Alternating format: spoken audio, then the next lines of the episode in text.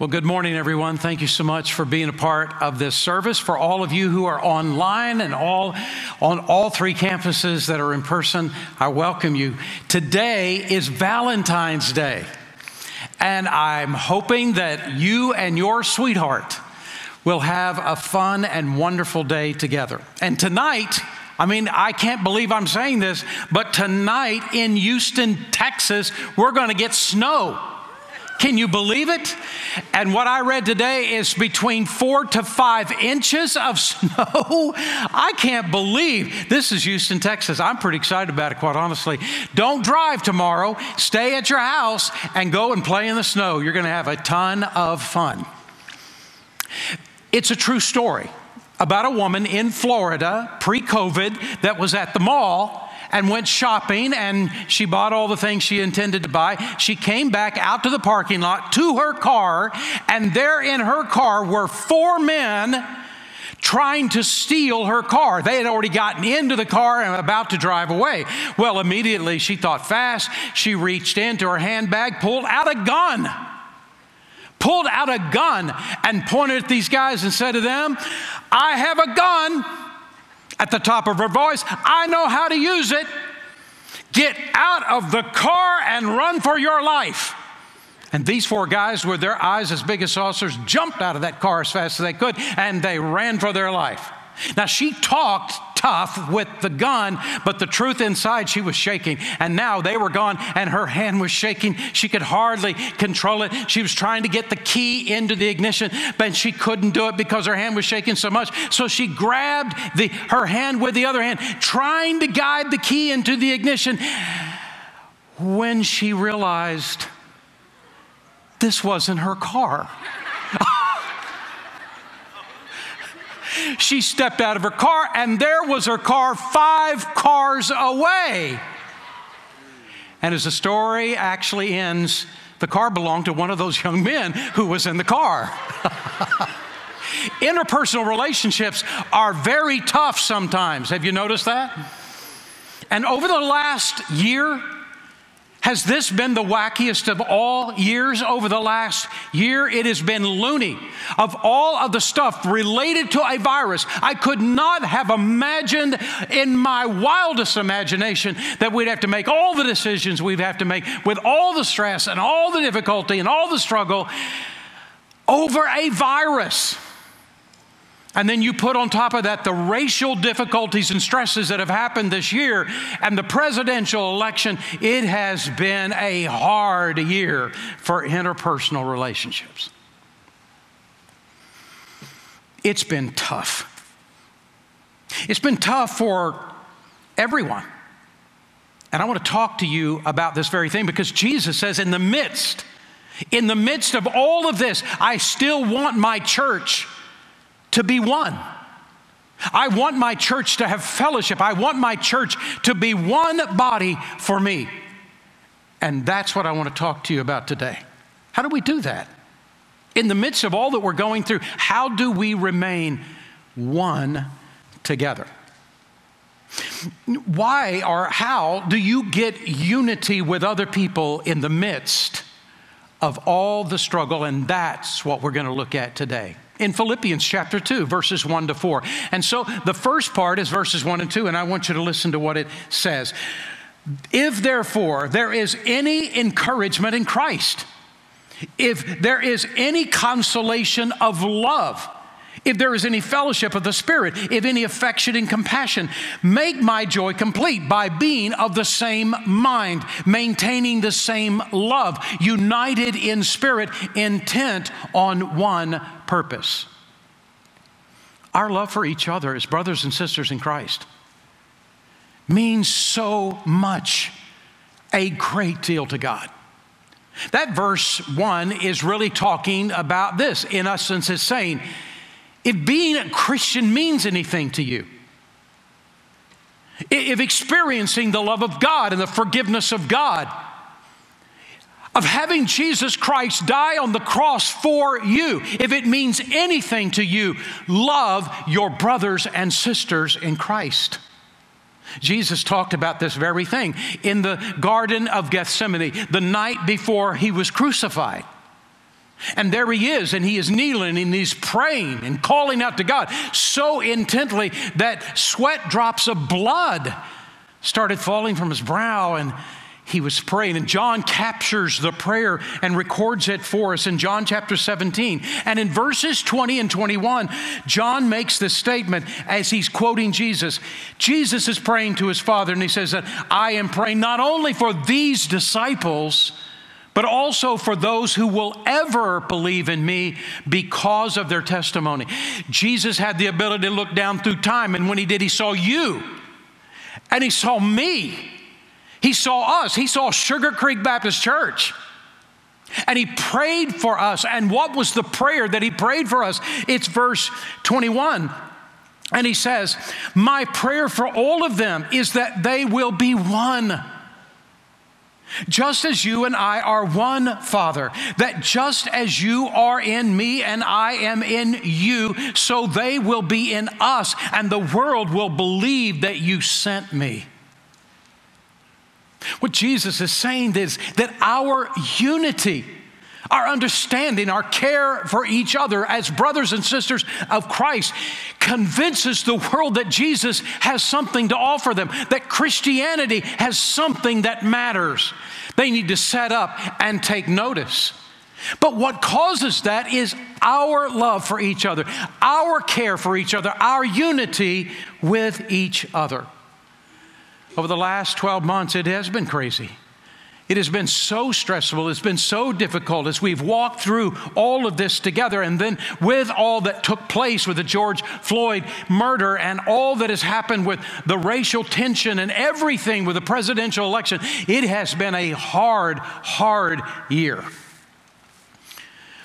I'm in a group of pastors, about 10, 15 pastors, depending on the, on the week, and most of those are very large churches that are all in Southern Baptist Church. It's in Houston, and we've sat and talked over all this time. Every week we meet and, and we talk about issues that we're facing as we go through this time together.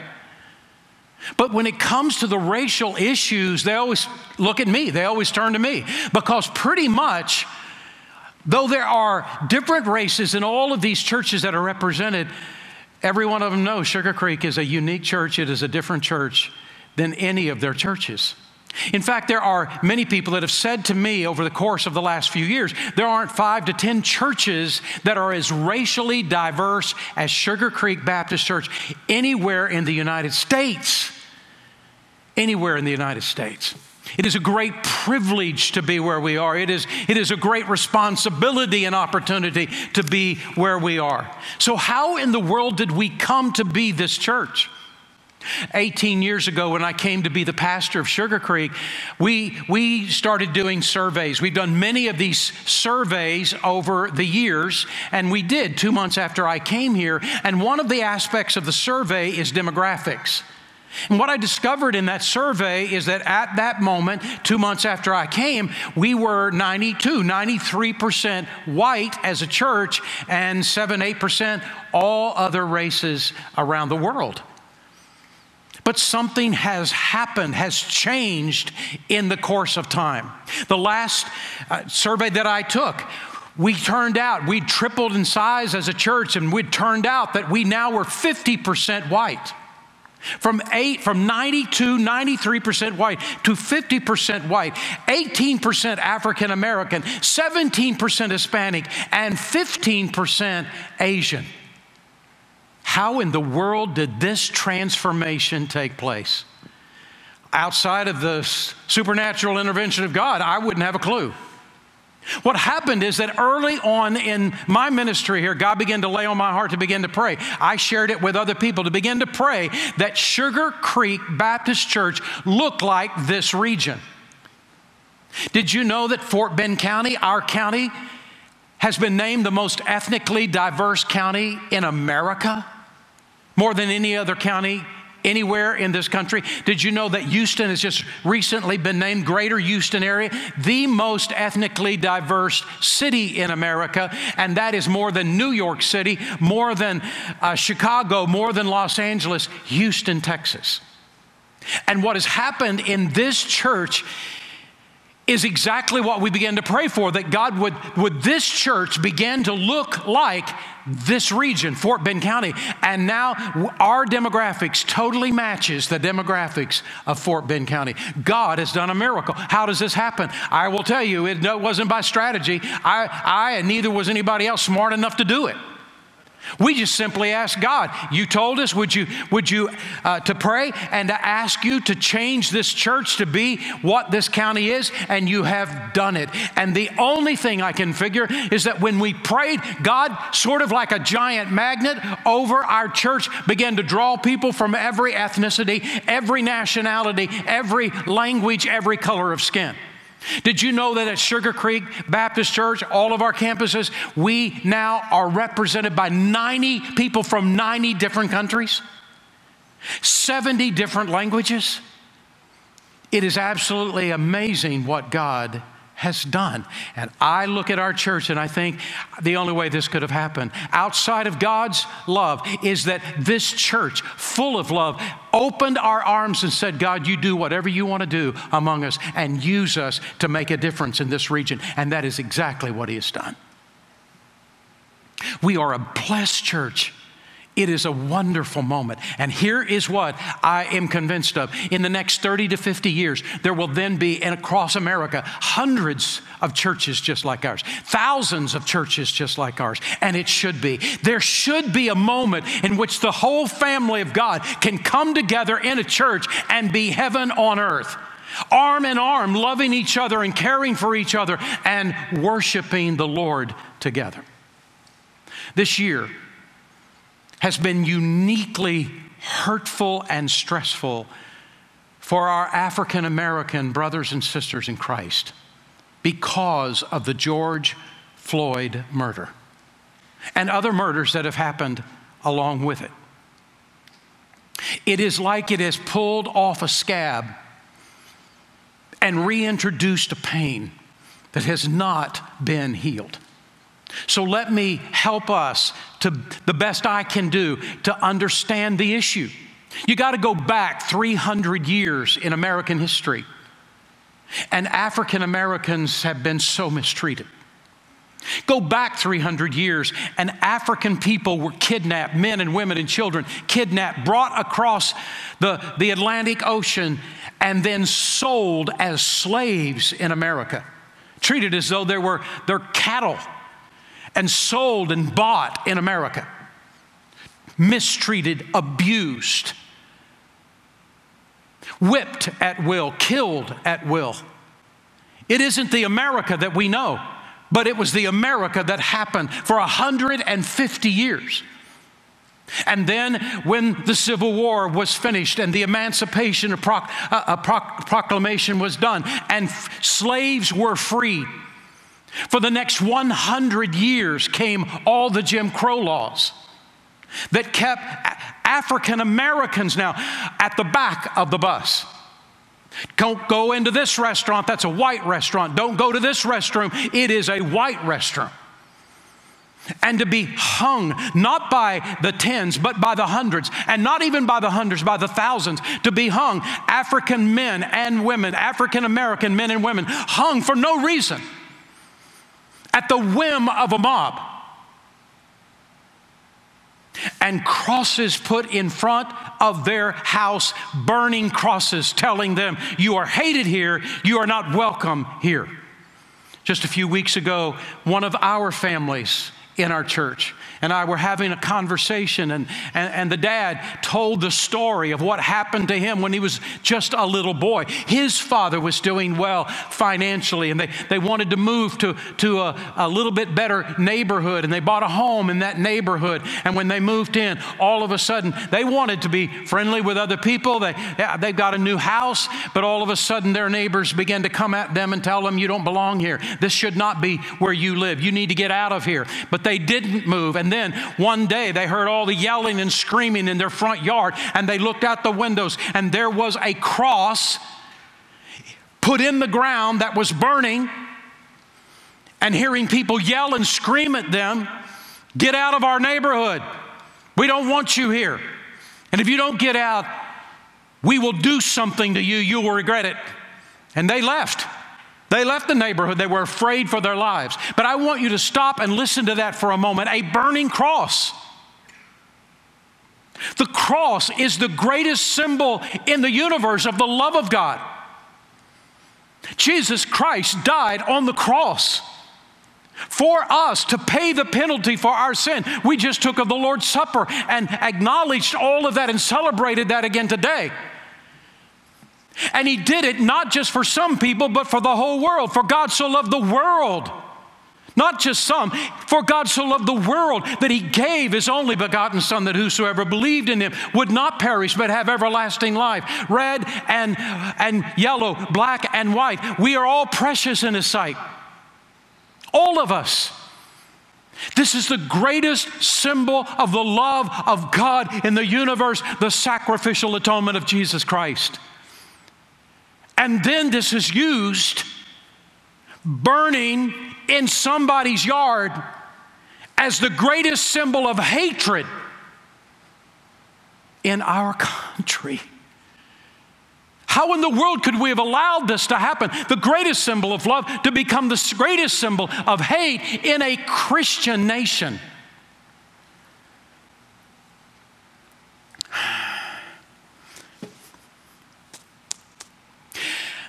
After slavery was abolished, during that hundred years of Jim Crow laws.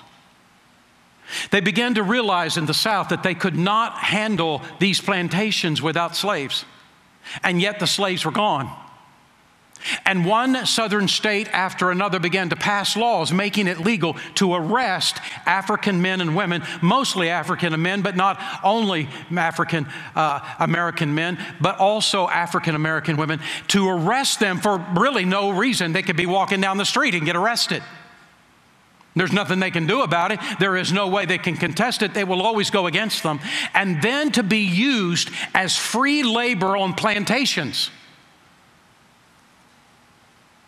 And I know some of you are saying to, to me, Come on, Mark, do you really think that happened? Oh, it happened. It happened right here in Sugarland, in the sugar plantations around us, right here in Sugarland. I, I put in your student notes this phrase uh, look up Sugarland 95. Sugarland 95. And I hope, don't look at it now. I want to preach to you. But when I get through with this sermon, when look up Sugarland 95 and read the story, I dare you. Sugarland 95 tells the whole story of what happened here. I was invited to come to the commemoration service. And I invited Juan Carlos, Pastor Juan Carlos, and Pastor Libin to join me. And we went to that commemoration service. And to my total shock, I knew none of this history. To my total shock, I began to discover this was happening all over the South. It's not the same today. Thank God for the, the, the, civil rights movement of the 1960s and Martin Luther King Jr., and thank the Lord for that happening. And there's so many things that have been fixed and corrected, but not everything. And that's what the unrest, the struggle is about. That is the wound that was opened up yet again. This is not part of my history, it's not part of my story, it is not part of my heritage. But if it were, I'd want other people to know. And you know why I'd want other people to know? Why we need to know? Just like the reason why after the holocaust that the jewish people erected all of these museums about the holocaust and wrote all these books about the holocaust so that it would never happen again the holocaust took place in the 1940s in nazi germany in which 6 million Jewish people, actually more than six million, were rustled up. They were just, they were arrested for no reason, taken to concentration camps, work camps, where they would spend the rest of their life and systematically exterminated six million Jewish people for nothing other than being Jewish. And when World War II was over and Nazi Germany, Germany fell, they began to erect museums and write books. And the reason is because they don't want it to ever happen again. And the only way to keep it from happening is to let people know continually what took place in history.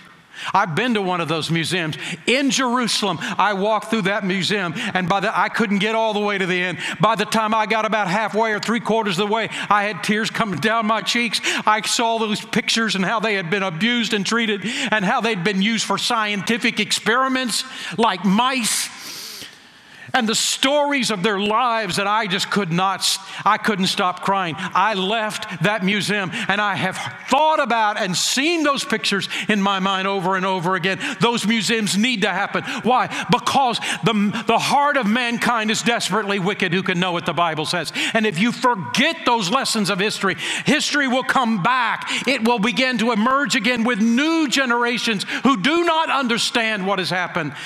And the same atrocities will happen again, not just with Jewish people. By the way, there is, over the last 10 years, an emergence of anti Jewish behavior and attitudes across the world. I'm scared to death of what will happen. Because this is the heart of mankind. And the same thing is true about our African American brothers and sisters in Christ. It is part of, of entering into each other's story. You remember last summer when I said to you, I, am going to ask you, we've got such a diverse church, call someone up. We were, we were all in our homes, couldn't go, get out. Call somebody else up in our church, someone you know who is of a different race than you, and just hear their story. Not just African Americans, but anybody of a different race than you. Hear their story and share your story. It is part of us caring for each other. It's, it's part of us understanding why, why people respond, react the way they do. It's coming into to their life and understanding what they have been through, what they have walked through. It's part of caring for each other. And it becomes the foundation of standing for each other. Standing for each other, caring for each other is what Paul and Jesus are talking about when they talk about unity and being one. It means that our unity goes past smiling at each other as we pass in the hallway, or nodding to one another, but we actually get to know each other. We get to understand how people feel and, and what they've experienced and coming to know each other. You know what I've discovered in ministry? That most of the time, many of the times, whenever I do a funeral, I don't even, and here's a person I'm doing the funeral of and preaching a message in the funeral of, and, and I love them. They, they have been a friend, but I don't know nearly their story until the funeral, and suddenly I know so much more about them. And I always think to myself, why am I just now knowing this?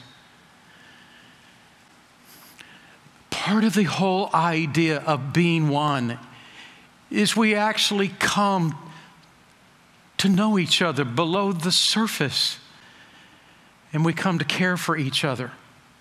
Notice what else Jesus said in his prayer to his heavenly Father in John chapter 17, verse 22 and 23. I have given them the glory you gave me, so that they may be one as we are. I and them, and you and me, all being perfected into one. And then then the world will know that you sent me and will understand that you loved them as much as you loved me.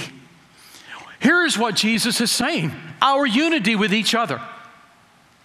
Our unity with each other convinces the world that we have something to offer. When they see us cross over these, uh, these uh, lines of national, uh, different countries and different languages and different shades of skin, and they see us arm and arm with each other because we have one Heavenly Father and we are part of one family. It gives to the world hope in the midst of the hatred, in the midst of the anger. It gives this world a symbol that there is hope, and that hope is in Jesus Christ. It is Jesus, it's the cross of Jesus Christ that tore down those barriers that mankind has, has erected. And in Ephesians chapter 2, he says, It is the blood of Christ, it is the crucifixion of Jesus Christ that tore those barriers down, that we are equal and stand equal before the throne of grace. And we are one family. But if we don't do this, if we do not live out what it means to be a Christian, we damage the name of Jesus Christ. It was Gandhi, who was a Hindu, who read the New Testament, read the, the, the, Gospels of Christ, and read what Paul had written. And when he came to the end of reading the New Testament, he said, I would be a Christian, except for the fact that I met one.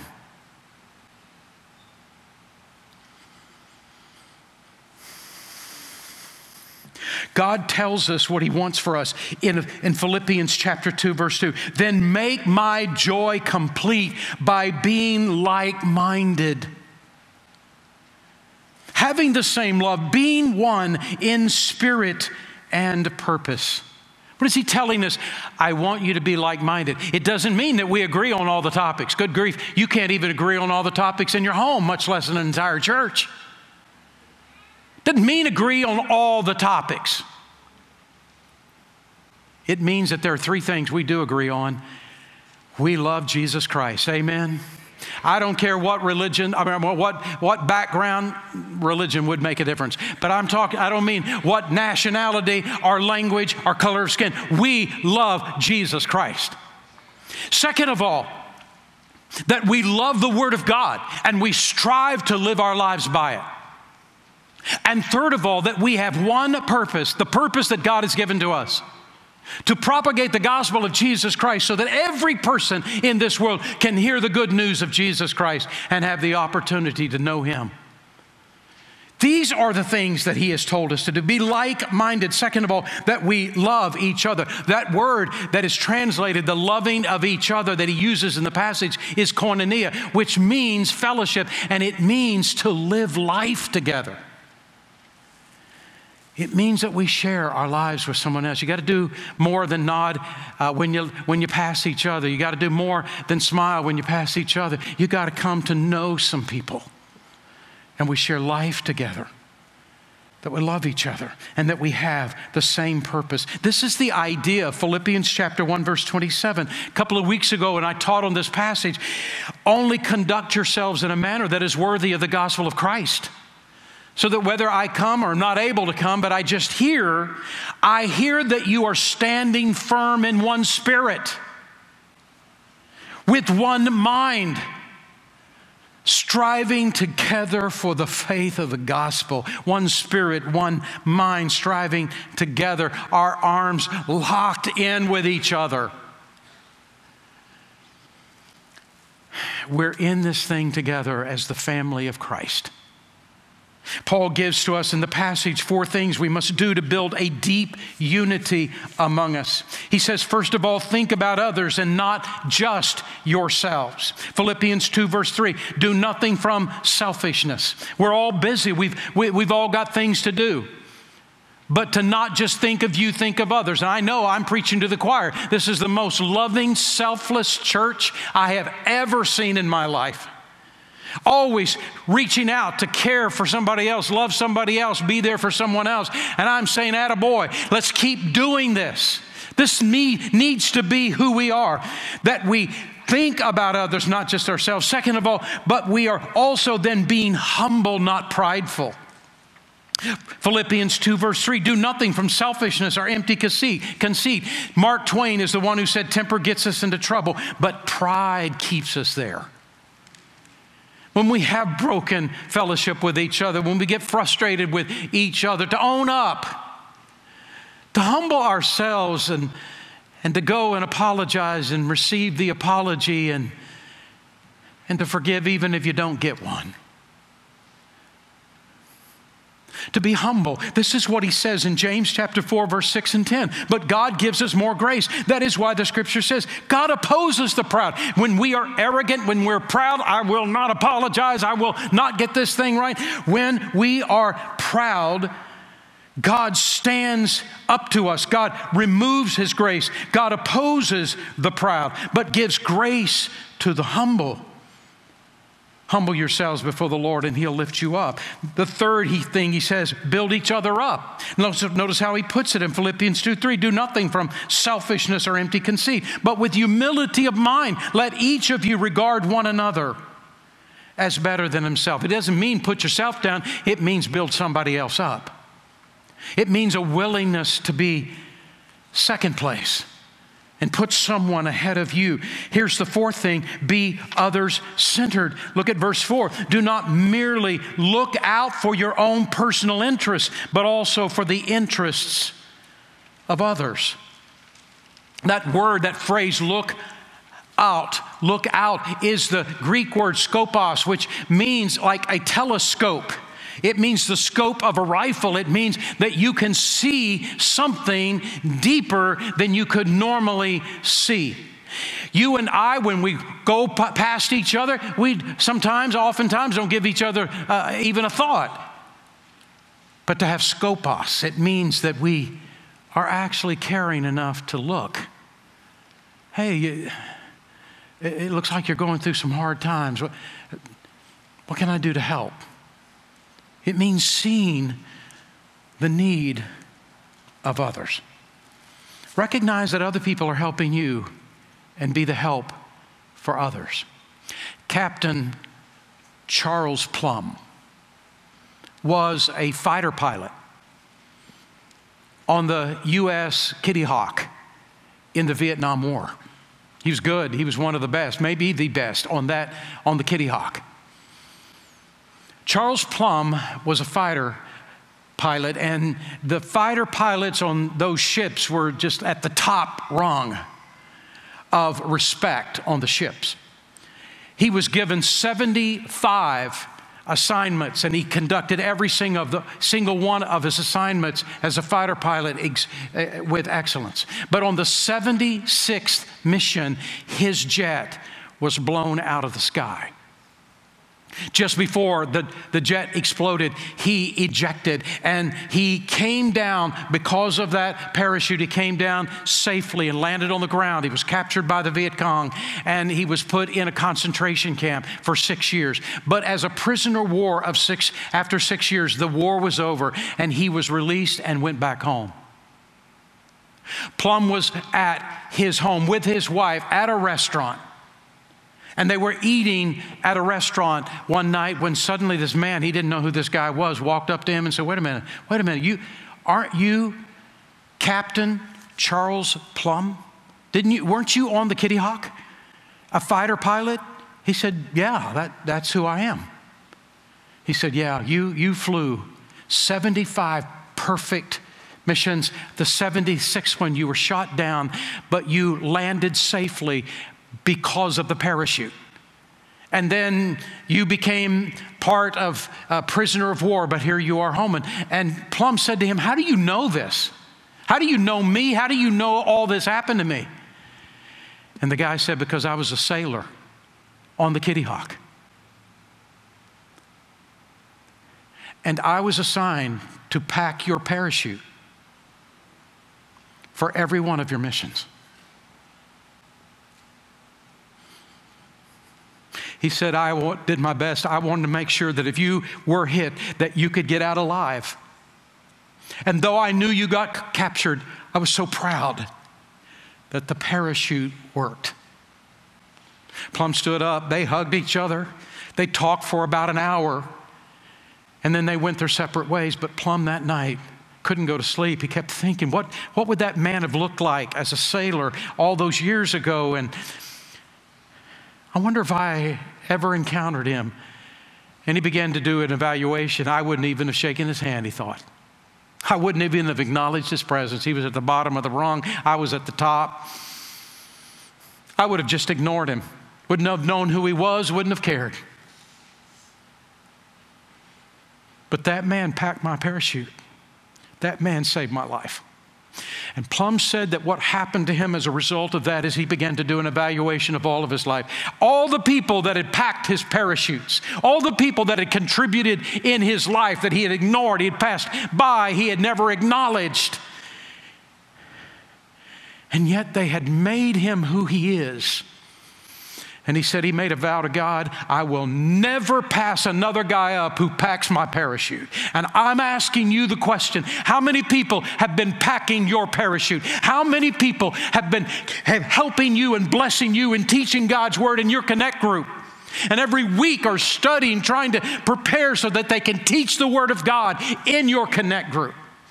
How many people have stood up and taught you to worship and led you in worship? And, and how many people have you passed at the doorway welcoming you here. We're so glad you're at here Sugar Creek today and walked through the door and welcomed you. How many people in your life, any part of your life, has been packing your parachute?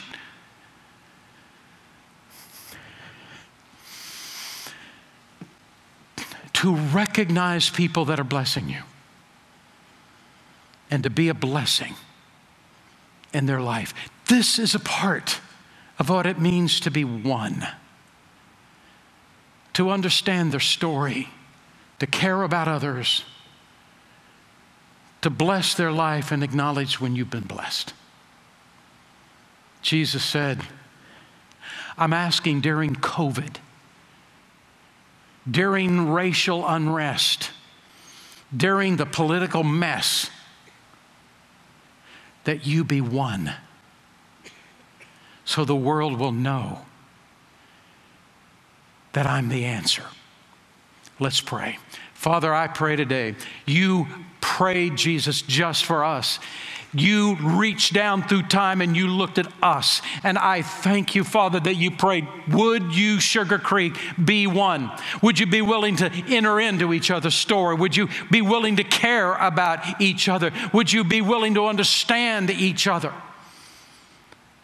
And lock arms in arms with different nationalities, different races, different languages, arms in arms, knowing that we together are the family of God with all the others who know Jesus of all time. That we would show that to others in our life, that the world might know that Jesus is the answer. Father, I pray for those who are listening online, those who are here in pre- present in person on our three campuses, that this would be a moment that do not know Jesus as Savior, that this would be a moment that they'd come to give their heart to Christ at our next step centers, on our next step center online. That, Father, there'd be many who would pray and give their heart to Jesus Christ. I want Jesus as my Savior. God, use us and bless us as one body in Jesus' name, amen.